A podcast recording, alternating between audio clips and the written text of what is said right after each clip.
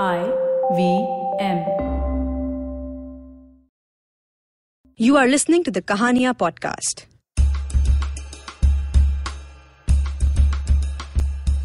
Kahania is a series of open mic storytelling events organized by Tape a Tale. The stories you're about to hear were recorded live. They are told by the people who've lived them. This week, we feature two of these very special and unique tales. Our first story is by Melanie Morgan and is called I Met My Dad for the First Time When I Was 24 Years Old. March 31st, 2016. I was 24 years old. Was the first day that I can actually admit that I knew both of my parents. So growing up, I would never really ask my mom about my dad because it just seemed like the norm for just like a mom to be around the kids and um, raising them. But as I got older and I became a little more curious about, you know, my other half, I just really started to wonder like who my dad was and why he wasn't in my life and why I, I had never like seen him or seen a picture or anything about him. And I would ask my mom, but you could tell that it was always a sensitive uh, topic for her to talk about, and she really didn't want to talk about it. Like she would like freeze a little bit, and she would become a little speechless every time she had to speak about him. But then after you know time went on, I just really wanted to know. Like I was reaching out to his sister on Facebook, and she's the one that actually united us. She actually arranged a phone call for me to speak with my dad for the first time ever. And I was so nervous. So this guy's voice he picked up and he's like, Melanie Michelle Morgan. And I'm like, oh my gosh, this guy just said my whole government name. and we had like a very short convo because we wanted to arrange um, a time to actually meet up at face to face we decided that we were going to meet at the McDonald's in Penn Station. So I remember speaking with my grandmother because my mom was at work. And this is my grandmother on my mom's side. I remember telling her that like my dad was late and I wasn't sure like if he was coming or not. So she told me, if he doesn't come in 10 or 15 minutes, you get on that train and you come home.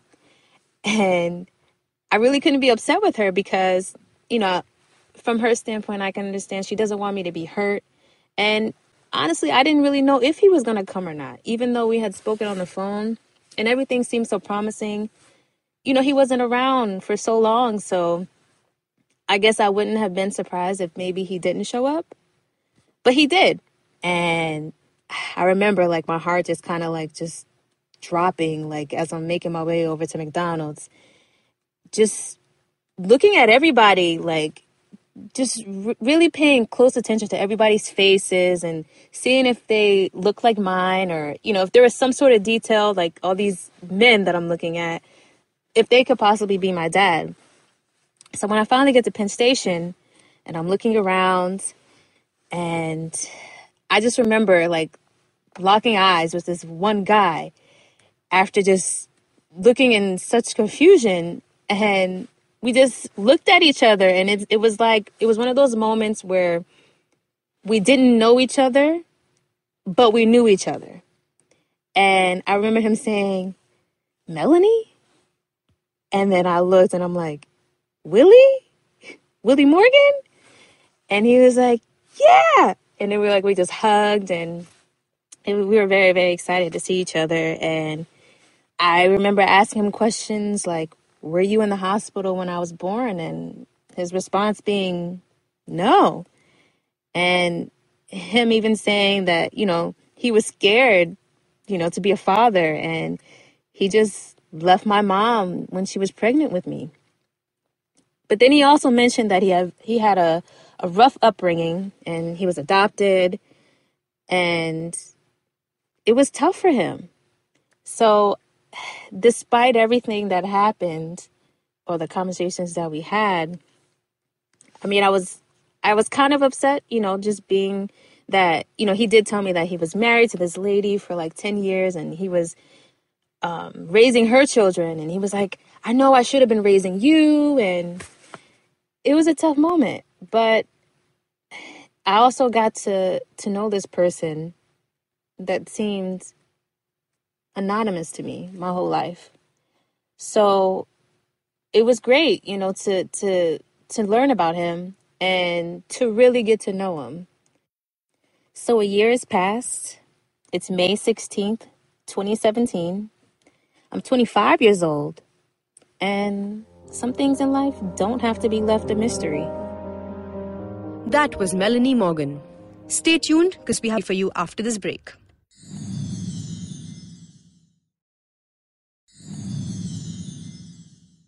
Welcome back to the Kahania podcast. Our next story is an anonymous story, and it is called To My Rapist. I'm sorry my little skin show evoked you to rape me. I was four weeks old when my parents saw me on the sonography screen. They didn't know whether I was a boy or a girl. I was living there happy inside, knowing that the strong woman is taking care of me. My daddy was in tears when he saw me on the screen for the first time. I was out on the ninth month, and as every parent is happy to bear a child, so were mine. They raised me with full of dreams and ambitions. But now, I'm scared. Scared of fulfilling so many dreams of people living near me. The flashes of the night I want to forget. The scars of my body I want to rub. The night I wish was a nightmare. The night I wish I could have never met. Every second of my life reminds me of every dirty touch made on me. They took it all from me. I was lying there numb, naked. Wish anyone could have heard my screams. Wish my veins could have stopped supplying blood then. My heart beating faster than usual. I screamed, No, no, ah, no, stop, wait. My skin bleeding, my eyes crying. I was thrown on the streets with people gazing at me. The night was darker, darker than it could be. It ripped out my soul. It took me beyond me. And now I lay here on the floor. The touch makes me scared. It's hard for me to get out of the bed, and even harder for me to talk. My throat chokes every time I utter. I don't feel the cold breeze of the winter nights, nor the warmth of the summer. I see red spots everywhere, and each time I rub my eyes, it increases. I see those people staring at my room. I want to run. Run away from this world, which gave me no reasons to stay. My body has lost functioning. My brain's flashbacks the dark night. My uterus bleeds. The scars of my body makes me peel off my skin. I cannot walk miles again. My hands don't coordinate with my legs. I am numb, living here as one more example why daughters of my country are not safe. I'm sorry that my long kurta evoked you. I'm sorry for walking down the streets at 8 pm. I'm sorry that my little skin show evoked you to rape me. Do not take it as an advantage when I come to you at 12 in the night asking for a favor because I'm new in the city and that I'll miss my last local. I'm apparently not being full charged to call a cab. I saw you thinking that a man would take me home safely. I'm sorry that my parents raised me in a healthy society where boys were as equals to girls, where short skirts didn't define my character and my black dress to my knees didn't evoke people to rape me. I'm sorry if my thicker thighs calls you to come and grab me. I'm sorry if my toned skin gives you a wrong signal. I'm sorry for my daddy didn't bother if my classmate drops me at my place safely. I'm sorry for my brother doesn't hit me seeing my pictures of boys on Instagram. I'm sorry to be born at the wrong place.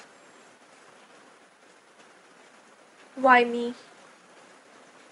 Why only me? I was one step closer to my dreams, one step closer to my love.